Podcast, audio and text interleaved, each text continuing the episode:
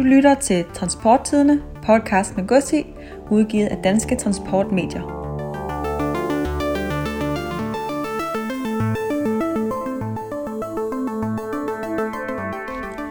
Mit DT Media er platformen, hvor du samler din markedsføring et sted. Publicer artikler på transporttidene.com og lastbilmagasinet.dk. Del dine artikler på din Facebook-side og link til din egen hjemmeside.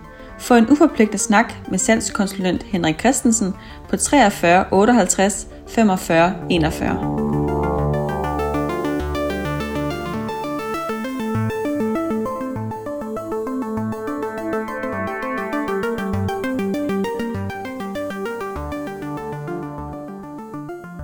Så skete det om sider. Vejen er nu banet for Danmarks infrastruktur frem mod 2035. Tilløbet det endte med at blive alt for langt for regeringen, men sidste weekend i juni, der lykkedes det altså endelig Socialdemokratiet at komme i mål med en plan for, hvordan dansk infrastruktur skal udvikle sig de næste 14 år. I en historisk dyr og bred aftale blandt samtlige folk- Folketingets partier, der er der fundet penge til nye motorvejsprojekter, udvidelser af det eksisterende vejnet, forbedringer inden for kollektiv transport og jernbane, samt øvrige mindre projekter for i alt 160 milliarder kroner. Og heraf stammer omkring 55 milliarder kroner fra allerede igangsatte investeringer. I denne udgave af Transporttidende podcast med gods i, der tænder vi for det lange lys og trykker samtidig en smule på bremsen, for bedre at kunne kaste et blik uden for vinduerne på de vigtigste og største vejprojekter, som der er lagt op til med den nye trafikplan.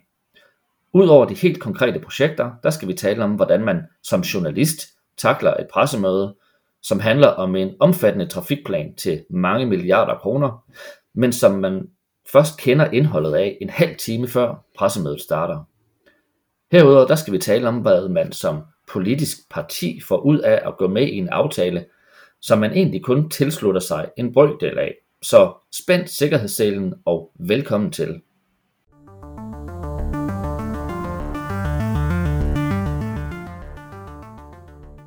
Mit navn er Anders Per Gejhed. Jeg er ansvarshavende redaktør på Transporttidene, og jeg sidder i øjeblikket i studiet i Lystrup. Jeg hedder Lars Myrup Lassen, og jeg er journalist på Transporttidene og er med fra lydstudiet i citationstegn i Hellerup. Velkommen til dig, kære lytter, som har valgt at lytte med på denne udgave af Transporttidene podcast med gods i.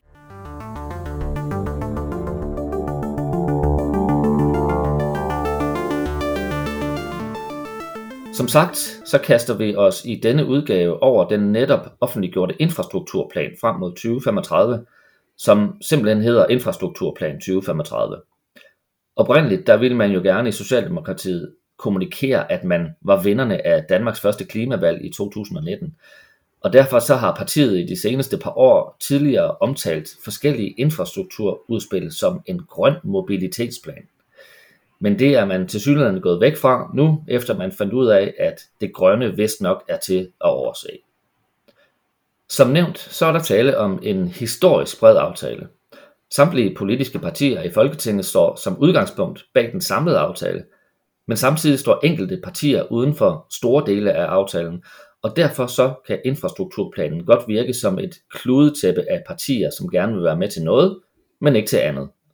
Eller som en skolegård af elever, der løber forvirret rundt mellem hinanden og ikke kan blive enige om, hvorvidt der skal spilles fodbold på asfalten eller klatres i træer. Men inden vi taler om aftalens forskellige dele og partiernes varierende tilslutning, så vil jeg gerne starte helt konkret med pressemødet. Fordi pressen de blev inviteret til, til pressemødet, som fandt sted i Finansministeriet aftenen før klokken kvart i ni. Fra transporttidene, der sendte vi dig, Lars, til at dække det her arrangement, og kan du egentlig ikke starte med at fortælle lytterne, hvad der møder en som journalist, når man kommer til så stort anlagt et pressemøde, og prøve skridt for skridt at tage os igennem sådan en spændende formiddag? Det vil jeg gerne prøve, Anders. Øh, jeg vil lige starte med et lille forbehold. Jeg er ikke sikker på, at man nødvendigvis kan tage øh, mine oplevelser og, og praktikker øh, på det her område som et øh, forbillede. Øh, det var nok egentlig mest til, til vores kolleger. Da transporttidene tillod sig at holde weekend, opdagede redaktionen først, at der var indkaldt til pressemøde mandag øh, kl. 10 mod kl. 8 mandag morgen. Så det blev en travl morgen, fordi vi havde jo lige et lille nyhedsbrev, der skulle ud, og det blev også øh, lidt forkølet øh, i forhold til, hvad det plejer at være. Men øh, sådan nogle pressemøder, de kommer, bliver som regel annonceret med relativt kort varsel, og der gælder det altså om, at øh, man kommer så tidligt som muligt. Øh, typisk så åbner dørene for pressen en øh, halv times tid før, og så får man stukket øh, øh, et papir om den her politiske aftale i hånden. Og så har man jo, hvis man kommer tidligt, øh, lidt tid til at skimme øh, teksten igennem og se, om der er nogle håndtag, som øh, man tror vil interessere lige netop ens egen læsere. Det, det er ikke altid lige optimale vilkår. På den anden side, så kan man jo ikke øh, trække øh, annonceringen af, af sådan et, øh, et, øh, en stor politisk aftale ud ret lang tid, fordi øh, partierne vil jo hurtigt begynde at, at, at lade, lade deres øh, version sive til, til pressen. Så, så det er med at få det koordineret ud over, over, over disken, inden at øh, alting det løber i alle mulige retninger, især når der er så mange med i forliget, som der var i dag. Pressemødet om infrastrukturplanen var dog specielt, da der var hele tre ministre og transportordfører fra alle Folketingets partier med i panelet. De havde alle forberedt en kort tale, inden pressen fik mulighed for at stille spørgsmål om emner, der interesserer netop deres læsere, lytter eller seere. Lars, øh, pressemødet det blev jo sendt øh, direkte på Danmarks Radio, og der kan man jo se, at du som øh, en af de første også øh, stillede et par spørgsmål til politikerne på pressemødet. Og det har du lavet et indslag om, som vi skal lytte til nu.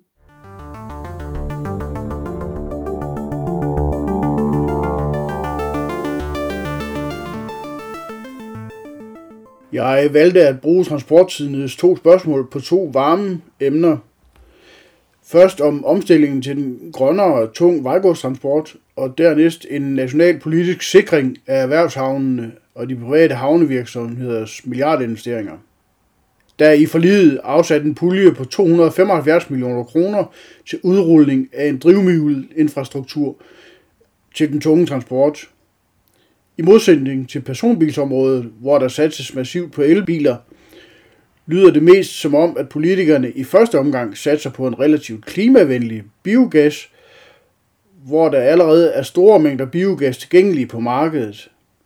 Der er bare ikke ret mange steder, hvor man kan tanke biogas i dag, Forlisteksten sætter dog ikke navn på hverken brændstof eller teknologi. Transporttiden spurgte direkte de fremmødte transportpolitikere, om de mener, at det er realistisk at forvente, at der kommer gang i den grønne omstilling af lastbilerne, når der kun er afsat godt en kvart milliard, når der følger en betydelig ekstra regning til virksomhederne, hvis de skal skifte til grønnere lastbiler. En eldrevet distributionslastbil koster tre gange så meget som en tilsvarende dieseldrevet. Oveni kommer så prisen til en ladestander på 250.000 kroner og en tilslutningsafgift. Om øh, havneinfrastrukturen, der er det sådan, at øh, flere danske transport- eller erhvervshavne står til at få opgraderet deres vejforbindelser i, øh, i aftalen.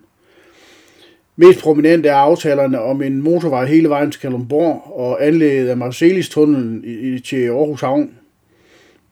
Men der er også midler til, i aftalen til opgradering af vejnettet, så kommer andre havne til gavn. Herunder opgraderingerne af vejforbindelserne til Hanstholm Havn og til Skagen.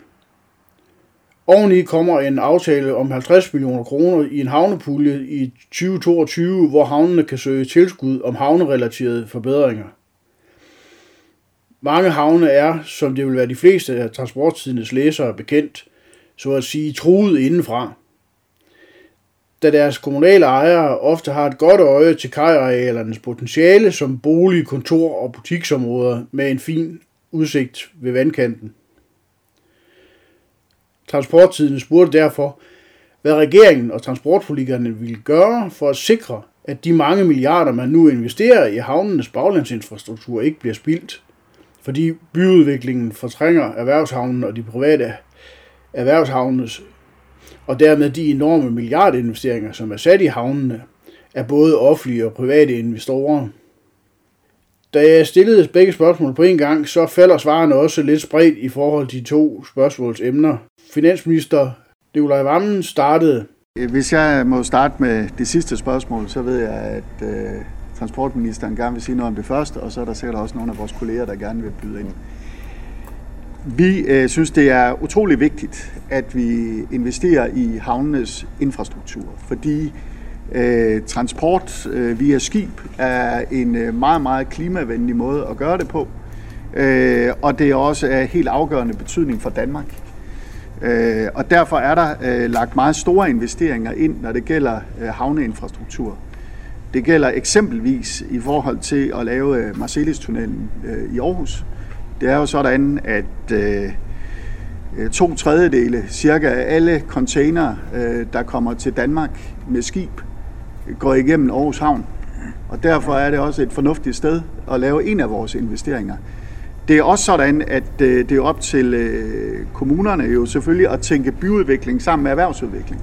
Og det tror jeg også, man har et meget, meget stærkt øh, fokus på. Ved siden af de elementer, der allerede har været i planen og de gode ting, så har eksempelvis Dansk Folkeparti jo også haft det som et, et stærkt ønske, at vi får afsat penge til, til havnene. Så det her er noget, der i den grad er opmærksomhed omkring, ikke alene hos regeringen, men men i Folketinget. Øh, og det har jo også været en af grundene til, at vi prioriterer det i denne her aftale. Og så til det første spørgsmål. Her overtager transportminister Benny Engelbrecht. Ja, bare lige for en god undskyld. Øh, investeringer i forhold til bag, øh, baglandsinfrastruktur til havne udgør over mere end 8 milliarder kroner af den her pakke, så det er en, en, en stor sum. Generelt er det sådan, øh, og jeg kan godt forstå, at du spørger meget detaljeret ind, men det, der er sat af i aftalen, er jo en ramme, og det betyder, at over de kommende 14 år, 14 år der har vi rigtig meget at arbejde med i Transportministeriet med konkrete udmyndninger, helt ned i kommissorier for VVM-undersøgelser og alt muligt andet. Så rigtig mange detaljer vil blive, selvfølgelig blive udfoldet over den kommende tid og i de kommende år. I forhold til den øh, grønne øh, transport, der er det sådan, at, øh, og det kan godt være, at det er lidt druknet i strømmen af nyheder, men i fredags blev vi jo enige om en udmyndning af en konkret øh, pulje på det grønne område, som dels understøtter øh, nogle af de innovative øh, frontrunners, der er på, øh, på, øh, i forhold til lastbiler, så de kan få støtte her og nu, både til infrastruktur og til, øh, til, øh, til at investere i biler. Men den pulje, der er sat af her, er på det længere plan. For det første skal der laves en strategi for drivmiddel, og derefter har vi så altså de her penge, 275 millioner, som vi så derefter kan finde ud af, hvordan vi udmønter. Vi skal først have lavet strategien, og der er ingen tvivl om, at teknologien på det her område er, ja, dyr nu, men på sigt så kommer den selvfølgelig til at falde i pris. Her giver finansminister Nikolaj Vammen ordet videre til Hans Christian Skiby fra Dansk Folkeparti. For nu nævnte øh, med finansministeren jo netop Dansk Folkeparti's øh, interesse for, for de her havneprojekter, og det er jo ikke nogen hemmelighed. Nu har jeg selv en baggrund for at arbejde på de her havne, så det kan jeg godt lide. Men øh, det er også fordi, at øh, det der faktisk er styrken med de danske erhvervshavne, det er jo faktisk, at hvis man kigger på finanskrisen tilbage i 2008 og frem, hvor man jo desværre så mange danske virksomheder var ret hurtigt til at, at udflage og så videre, og flytte og nedlægge arbejdspladser i Danmark, så er det faktisk sund fornuft i at investere i vores erhvervshavne, fordi at de, de kan ikke bare sådan lige blive flyttet. Altså, når de først er der, så ligger det der, hvor de gør. Derfor er det jo vigtigt, at vi går ind og sikrer, at der bliver øh, kajanlæg, der er lange nok, og der er dybde nok i, til skibene, de kan komme ind også til vores værft og alt muligt andet. Så vi er meget tilfredse med, at vi har fået de ting ind, og at vi så oven i det også har lavet en, øh, selvfølgelig desværre, en lidt mindre pulje i forhold til, til andre øh, havneaktiviteter, øh, øh men der er trods alt også blevet plads til 50 millioner kroner til, til de initiativer, og det er vi sådan set meget tilfredse med. Herefter overtager Nils Flemming Hansen, det konservative Folkepartis transportordfører. I forhold til omstillingen af den tunge transport, så er det jo rigtigt, hvad ministeren siger. Der har vi jo lige øh, udmyndtet en pulje på 475 millioner, hvoraf de 72 jo går til at få udrullet nogle tankanlæg, så man rent faktisk kan tanke brint eller, eller biogas langs det danske vejnet. Og det er jo sådan ligesom det første. Derudover er der en pulje på 50 millioner til øh, at være finansierende på forskellen mellem en diesellastbil og et, en lastbil af et andet drivmiddel. Og så kommer det her. Grunden til, at vi er meget, meget glade for det her, det er faktisk, at jeg jo selv driver en øh, virksomhed, hvor vi jo også har netbaseret. 5, 6, 7 procent af de henvendelser, vi får fra kunderne, det handler om, at vi har solgt CO2-neutrale leveringer. Se, hvis vores, og vi har en lille butik, hvis nu de store butikker også har det, så skal vi jo være ualmindeligt for, altså hurtige på det her, fordi ellers så kommer tyskerne med deres brint, som de har investeret 8 milliarder i, eller deres biogaslastbiler, og kører ind og kører transport på danske veje med CO2-neutrale leveringer. Det er i hvert fald ikke meningen, så jeg er meget, meget glad for vores samarbejde med regeringen i lige nøjagtigt det her, øh, for at få sat fokus på omstilling af den tunge transport. Finansministeren gav herefter ordet videre til Christian Pil Lorentzen, transportordfører for Venstre. Jamen det er et vigtigt område, som øh, de konservative pegede på. Så øh, svarer det antal personbiler, vi nu gør grønne, det svarer til, til 14.000 lastbiler. Det siger noget om, hvor meget debatter, at vi får fat på den tunge transport. Og, og derfor er det en dagsorden, vi kommer til at forfølge øh, alle sammen. Vi er meget optaget af, og det skal være et tæt samarbejde med erhvervslivet, således at vi får lavet de rammer, der skal til, for at vognmanden vidderligt investerer i en grøn lastbil og har mulighed for det. Og der kan vi jo skele til Tyskland og Sverige, som er langt længere fremme, end, end vi er. Øh, og så er der med hensyn til havnene.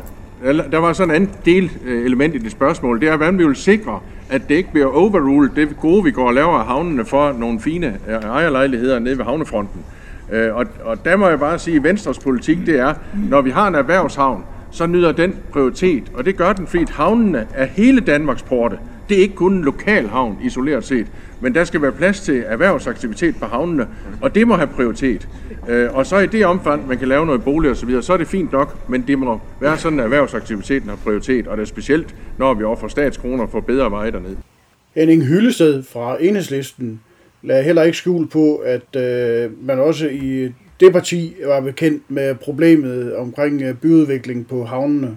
Jamen, som tidligere havnearbejder kan jeg kun begræde det problem, du er inde på der med, at kommunerne de har udfoldet store bestræbelser på at inddrage havnearealer til boliger og øh, til kontorbyggeri. Øh, det tegl han anden tand af fjas, ikke? Hvor, de, hvor det ikke skulle bruges i virkeligheden. Øh, og fortrænger dermed også øh, nogle af havneerhvervene. Så der er næsten ingen havnearbejdere tilbage rundt omkring. Det er virkelig, øh, det er virkelig ja, men det, det adresserer den her aftale ikke. Og det ligger også ude ved kommunerne i planlovgivning og lokalplaner og den slags ting. Så, men øh, jeg kan love dig, at enhedslisten kæmper videre for, at øh, det der, det stopper. Finansminister Nikolaj Vammen sluttede besvarelsen af transporttidens spørgsmål af med en kommentar. Og så bare en enkelt bemærkning. Altså, hvis man ellers træffer fornuftige beslutninger, så kan man jo have byudvikling og erhvervsudvikling, der går hånd i hånd. Ja. Det er der øh, byer, der har præsteret i det her land. Jeg kender en af dem rigtig godt, og der kan man jo tage på vinden. Jo. tak for det indslag, Lars. Øh, det var rigtig spændende at lytte til.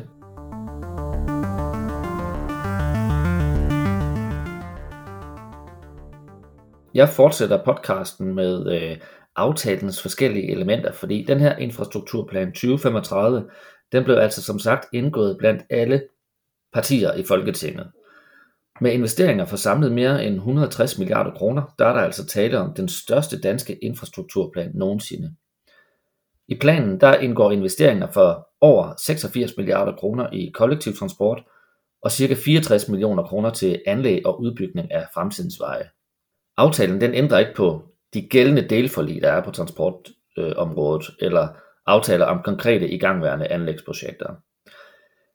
De her projekter og initiativer i infrastrukturplanen frem mod 2035, de finansieres af den samlede afsatte ramme til offentlige investeringer frem mod 2025, samt af de midler, som vil blive afsat til investeringer i kommende økonomiske planer i årene efter 2025.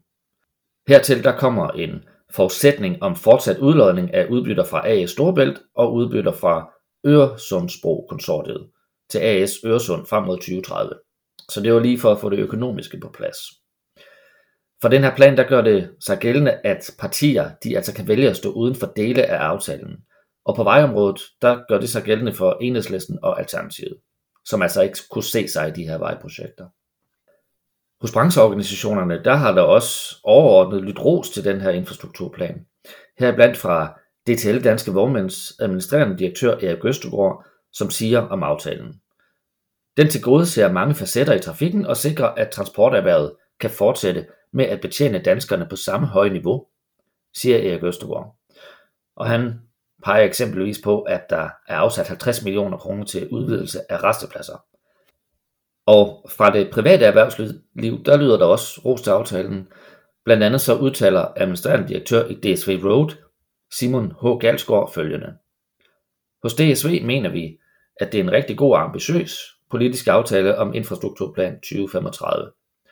Der skal lyde stor ros til politikerne i Folketinget for at tage vores alles fremtidige infrastruktur seriøst, og for at indgå en langsigtet og fælles aftale, som alle partier har kunnet tilslutte sig.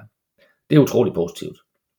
Vi er især glade for, at man nu lægger op til en lang række ambitiøse investeringer og forbedringer af både større og mindre vej- og jernbaneprojekter i alle dele af landet. Med dem vil vi få styrket sammenhæng og bedre mobilitet mellem byer og landsdele, samtidig med at vi vil få mindsket nogle af de trængselsproblemer, vi hver dag møder på især vejene, siger Simon Galsgaard.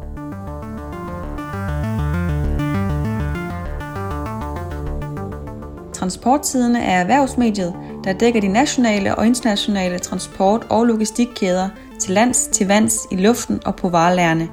Vi brænder for at fortælle om de virksomheder, der opbygger, driver og leder effektive forsyningskæder. Herunder også branchens rammevilkår inden for uddannelse, infrastruktur, miljø, jura og politik. Køb dit årsabonnement til Transporttidens trygte avis eller som i avis. Kontakt os på 70 250 350.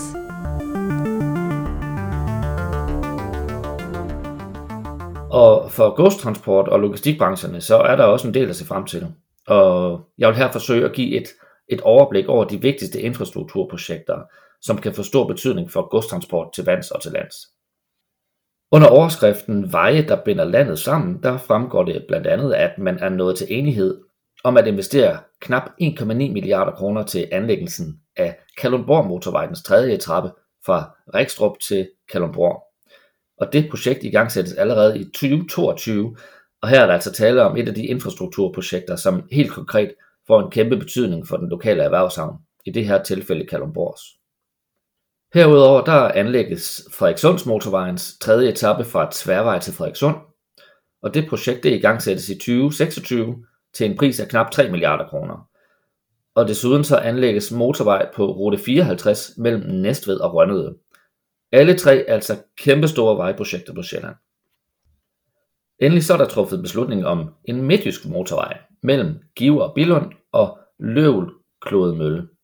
Projektet det i gang sættes i 2026 til en anlægssum af ca. 5,9 milliarder kroner, og der afsættes derudover 65 millioner kroner til en VVM-undersøgelse af projektet, som både omfatter linjeføringer øst og vest om Viborg. Og når resultatet af den VVM-undersøgelse foreligger, så mødes parterne og tager endelig stilling til linjeføringen for projektet. Og parterne de er derudover enige om at etablere en bedre forbindelse til Billund Lufthavn og afsætter derfor 2 milliarder kroner til anlæg af en motorvej fra Give til Grænstedvej vest for Billund. Under overskriften Veje, der afhjælper trængsel, så er der også fundet mange milliarder til i de kommende år. Blandt de største investeringer, der finder man under den her kategori en udvidelse af E45 mellem Kolding og Aarhus Nord. Her er udvidelse af E45 E20 ved Kolding og E45 Vejle Skanderborg og E45 Aarhus Syd Aarhus Nord. Og parterne de er derudover blevet enige om, at etappen fra Aarhus Nord til Randers Nord kan prioriteres som led i kommende infrastrukturplaner efter 2035. Og det har altså været et stort ønske på de kanter. Det her projekt det i gang sættes allerede til næste år, og det får en prisseddel på 6,2 milliarder kroner. Og således er der altså udsigt til seks spor på strækningen hele vejen fra Kolding til Aarhus Nord. En enorm strækning, som har været et stort ønske i mange år i den østjyske millionby, som det kaldes. Og netop de her motorvejsudvidelser, det er noget, der sættes pris på hos øh, brancheorganisationen ITD, hvor Karina Christensen udtaler. Netop udvidelse af motorvejen E45 og E20 er noget, der har stor betydning for vognmænd, som i dag spilder alt for meget tid med at holde i kø på disse strækninger. For vores medlemmer er det vigtigt at kunne komme frem og have forudsigelighed i transporttiderne. Planen har været længe undervejs, og mange trængselsudfordringer er blevet forværret i ventetiden – så nu gælder det om at få sat spaden i jorden så hurtigt som muligt og få sikret fremtidens mobilitet bedst muligt, siger Karina Christensen. Helsingør motorvejen den skal også udvides for 880 millioner kroner, og en udvidelse af Øresundsmotorvejen i gang sat i 2024 kommer til at koste 632 millioner kroner, mens udvidelse af E20 Fynske Motorvej syd om Odense i gang sættes i 2025 til en pris af 1,1 milliarder kroner. Og blandt de regionale udviklingsprojekter, der finder man etableringen af en tredje Limfjordsforbindelse over øen Eholm, og det i gang sættes i 2025 til en pris af ca. 7 milliarder kroner. Herudover der udvides Amagermotorvejen til betjening af Holmene for 1,7 milliarder kroner, mens der er fundet midler til en tunnel under Marseilles Boulevard i Danmarks største containerhavn i Aarhus til en pris af 2,7 milliarder kroner. Og på, på Aarhuskanten, der har det her altså også været en, øh, noget, der har stået rigtig højt på ønskelisten i, ja, i flere årtier faktisk. Øh, I Aarhus Havn, der har administrerende direktør Thomas Haber Borg, der er også svært ved at få armene ned ved udsigten til en kommende Marcellus-tunnel, og han udtaler, det er en markant anerkendelse af, at Aarhus Havn er hele Danmarks havn og Danmarks internationale havn. Med den beslutning har det politiske Danmark sikret Aarhus Havns vækstmuligheder og dermed vores placering på fremtidens Danmarks kort. Vi er meget glade i dag, siger direktøren. Og det samme går så øvrigt gældende for, for de politiske øh, liv og erhvervslivet i Aarhus. I aftalen der forudsættes det, at Aalborg Kommune og Aarhus Kommune, skråstrej Aarhus Havn, bidrager med 600 millioner kroner til de respektive regionale udviklingsprojekter i Aalborg, henholdsvis Aarhus. Det var sådan en generel øh, gennemgang af de øh, største og vigtigste vejprojekter, som der er at finde i den her infrastrukturplan. Hvis man vil have det fulde overblik, så kan man gå på Finansministeriets øh, hjemmeside og læse hele aftalen.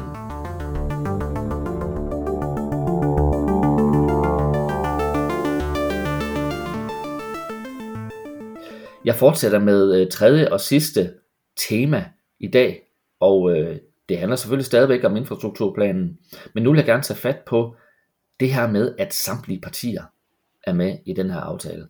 Øh, Lars, du har en pæn portion politisk erfaring og tæft, og så vidt jeg ved, så er det første gang, der laves en så stor trafikaftale, hvor samtlige af Folketingets partier er med.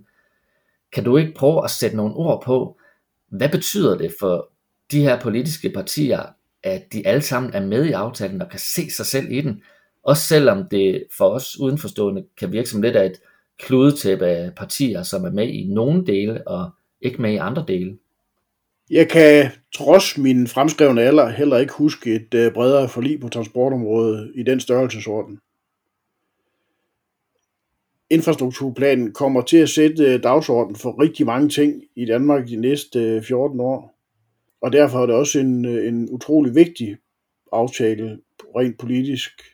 Og finansminister Nikolaj Vammen, han kom faktisk lidt øh, med en forklaring på, hvad, hvad der var gjorde, at det var attraktivt at være med, selvom at man ikke var med på det hele.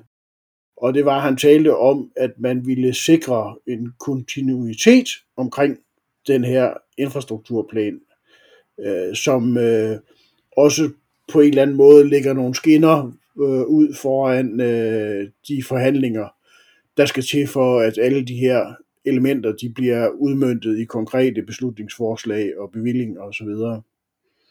Det her område er jo et, et område, som virkelig skiller vandene, fordi at mellem rød og blå blok kan man godt sige, ikke? Og, mens at øh, Socialdemokratiet jo så i hvert fald har jo ikke et helt ben, så i hvert fald en stor del af det stående på, på den anden side af, af midterlinjen. Og det handler jo om, om mobilitet, fordi hvis man ser på alle de presseomtaler, eller i hvert fald langt de fleste af dem, der var øh, i mandags efter, efter pressemødet, og, og, og helt til, til deadline sent samme aften og, og i dagen efter, så var der enormt meget fokus på klimaet, og hvad var den her aftales konsekvenser for klimaet, og det faktum, at der var en meget beskeden positiv påvirkning af, af Danmarks øh, CO2-udledning i den her aftale.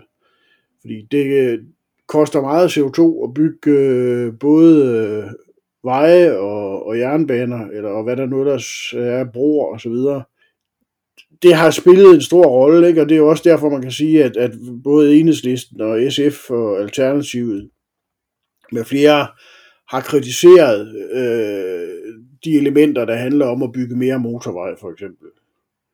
Øh, omvendt, så, så har Blå Blok været lunkne over for at bruge en masse penge på, på tog, øh, lidt øh, ud fra den filosofi, at, øh, at øh, erfaringerne med jernbanen er, at, at øh, den, øh, den er meget dyr øh, for, for skatteborgerne, for, både for dem, der bruger den, og dem, især dem, der ikke bruger den. Øh, fordi at, at øh, den er ikke konkurrencedygtig i forhold til bilen. Øh, det er simpelthen for, for nemt og for bekvemt at sætte sig ind i bilen, øh, i stedet for at, at skulle, øh, skulle med toget. Nok så vigtigt er det formentlig, at den brede aftale øh, giver begge fløje i Folketinget et medejerskab til aftalen. Det betyder, at man formentlig også vil få mere ro på de indre linjer i transport- og infrastrukturpolitikken om kursen frem til 2035. Helle thorning regering indgik, som mange sikkert husker, en aftale om en togfond, der skulle sikre midler til udbygningen af, af den kollektive transport og jernbanen især. Øh, og det gjorde man med støtte fra sit øh, parlamentariske grundlag øh, på, på venstrefløjen, men uden øh, opbakning fra, fra Blå Blok. Og der kvitterede øh, Lars Løkke Rasmussen, da han vendte tilbage til statsministeriet med at øh, lægge den her øh, togfond på, på, dy, på dybfrys. Og øh, det skabte stor bitterhed i, øh, i Socialdemokratiet og, og, og på venstrefløjen, øh, som ønskede at, at styrke den, øh, den kollektive trafik. Og det er nok den sådan lidt bitre erfaring, som gør, at man, man har tænkt, at, at ja, der er modsatsrettede interesser i Folketinget, men, men det nytter ikke noget, at, at vi indgår store afgørende forlig, og så river vi den ned igen, bare fordi der kommer et regeringsskifte. Øh, og det er jo faktisk noget, der præger Folketingets arbejde, det er jo, at man forsøger at tænke langsigtet, selvom det er meget svært, på grund af, at, at øh, det hele det, det øh, starter forfra hver fjerde år, når der er folketingsvalg. Øh, så man forsøger, som, som Nikolaj Vammen jo også øh, udtrykte, at prøve at skabe noget kontinuitet ved at binde, øh, binde parterne sammen på det her, øh, så man, man i hvert fald øh, undlader at sabotere den anden fløjs øh, projekter i det lovgivningsarbejde, der kommer til at, at følge efter, når alt det her det skal udmyndtes i, øh, i konkret øh, øh beslutningsforslag og bevillinger osv. Nu, nu har vi jo øh, skrevet øh, flere gange, jeg har i hvert fald øh, omkring, at det her det kommer lidt for sent. Altså det, øh, den har haft et rigtig langt tilløb, men som jeg hører dig sige, så hvis man ser bort fra hastigheden, så er det egentlig godt politisk håndværk af Socialdemokraterne at, øh, at, at få alle med på vognen, så at sige. Altså det, man må jo sige, at den her regering på mange måder har vist sig at være, være ganske kompetent. Øh, og, og du har ret i, at den, den er blevet jo forsinket øh, af flere grunde, men først og fremmest af corona.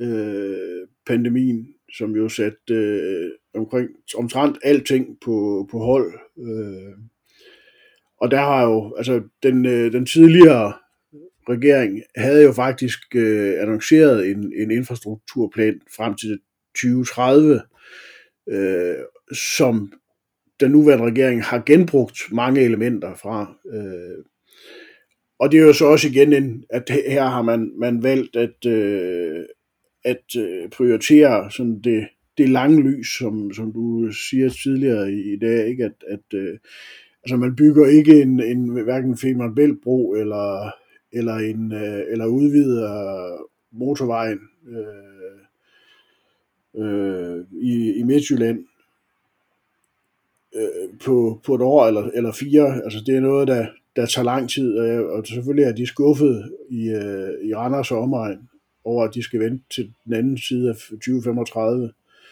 Øh, men, men det er betingelserne. Der er ikke, der er ikke penge til, at man laver det hele over, over en hånd, og, og så har vi, man jo også en anden udfordring, og en ganske stor udfordring. Og det er, at øh, hvem skal bygge alt det her. Øh, I forvejen er vi jo nødt til at importere specialiseret arbejdskraft til, til mange infrastrukturprojekter, ikke mindst øh, broprojekter og metroprojekter, hvor at, at, øh, at øh, man ikke har ekspertisen i Danmark, eller også øh, øh er lønningerne for høje.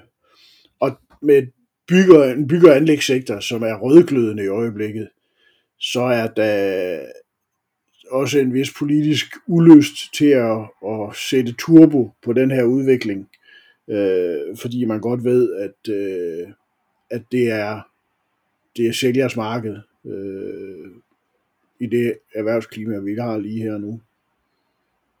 Sådan lige øh, afslutningsvis øh, med, med hele den her øh, infrastrukturplan 2035 i hånden. Når du sådan skuer ud over det politiske landskab, Lars, er det så rød blok, eller er det blå blok, som, øh, som bedst kan se vælgerne i øjnene, når man tænker på den her plan? Hvem har fået mest? Nu er der jo mange, der har fokuseret på, at, at en, en stor del af, af planen er jo ting, der allerede var aftalt i forvejen. Men at, og at der reelt, og hvis jeg husker rigtigt, så er det omkring en 85 milliarder, der er såkaldt nye penge, og, og der er der jo en stor andel af det. Altså, der bliver brugt lidt flere penge på, på bane end på vej. Og så kunne man jo så være fristet til at sige, at, at, øh, at det er rød blok, der, der har fået mest. Men, men jeg tror, det er, det er en lidt en forkert måde at, at, at tænke på, fordi som når jeg sagde det der før med, at, at øh, jamen, man på venstrefløjen godt ved, at vi slipper ikke udenom at udvide motorveje og, og, og bygge nye broer. Øh, fordi der er behov for en øget mobilitet, hvis vi skal have holde hjulene i gang.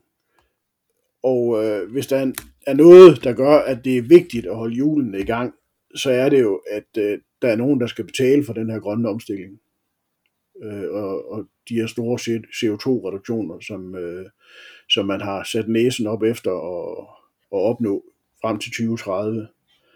Øh, og det kan vi ikke, uden at vi har en sund øh, økonomi med en, en kraftig økonomisk vækst. Øh, så, så der, jeg vil sige, at øh, begge fløje har vundet på det her.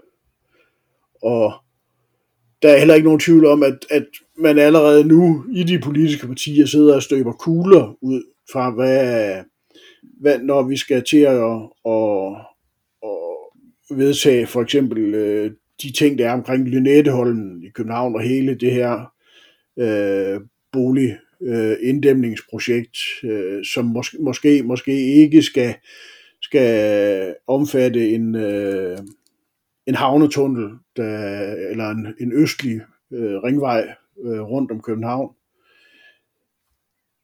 så, så sidder man jo allerede og, og støber kuglerne til, øh, til de slagsmål, der ligger forud i det her. Men, men øh, i og med, at man, man har den her overordnede hat, så har man også ligesom kridtet boldbanen op. Øh, og man ved også, at man, man, kan, man kan miste sin indflydelse, hvis man, øh, man insisterer på at være Rasmus modsat ved alting.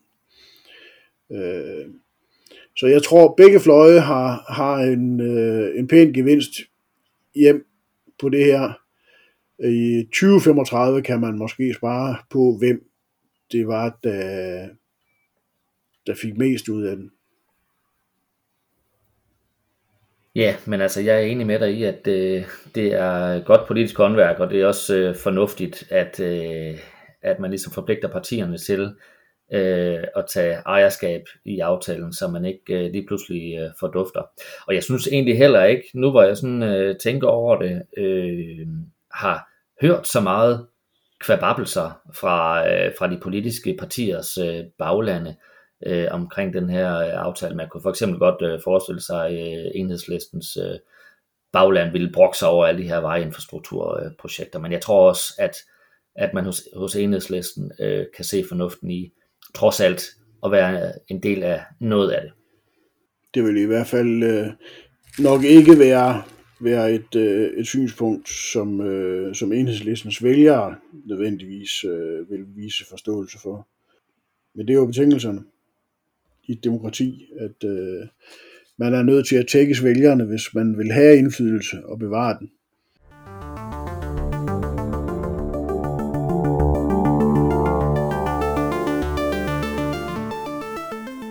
Og med de ord, så øh, runder vi af for denne udgave af Transporttidende podcast med Gossi. Husk at kaste, kaste et blik på transporttidende.com og tilmelde dig vores øh, daglige nyhedsbrev, som alle hverdage giver dig et overblik over de vigtigste nationale og internationale transport- og logistiknyheder direkte i indbakken. Mit navn det er Anders Per Geihede. Og jeg hedder Lars Myrup Lassen. Podcasten den er produceret af Stine Mercedes Pilegaard på vegne af Danske Transportmedier. Skriv til os, hvis du har forslag til emner, vi kan tage op i podcasten, og spred endelig budskabet om podcasten. Husk også at anmelde os på iTunes. Tak fordi du lyttede med. Du lyttede til Transporttidene, podcast med Gussi, udgivet af Danske Transportmedier.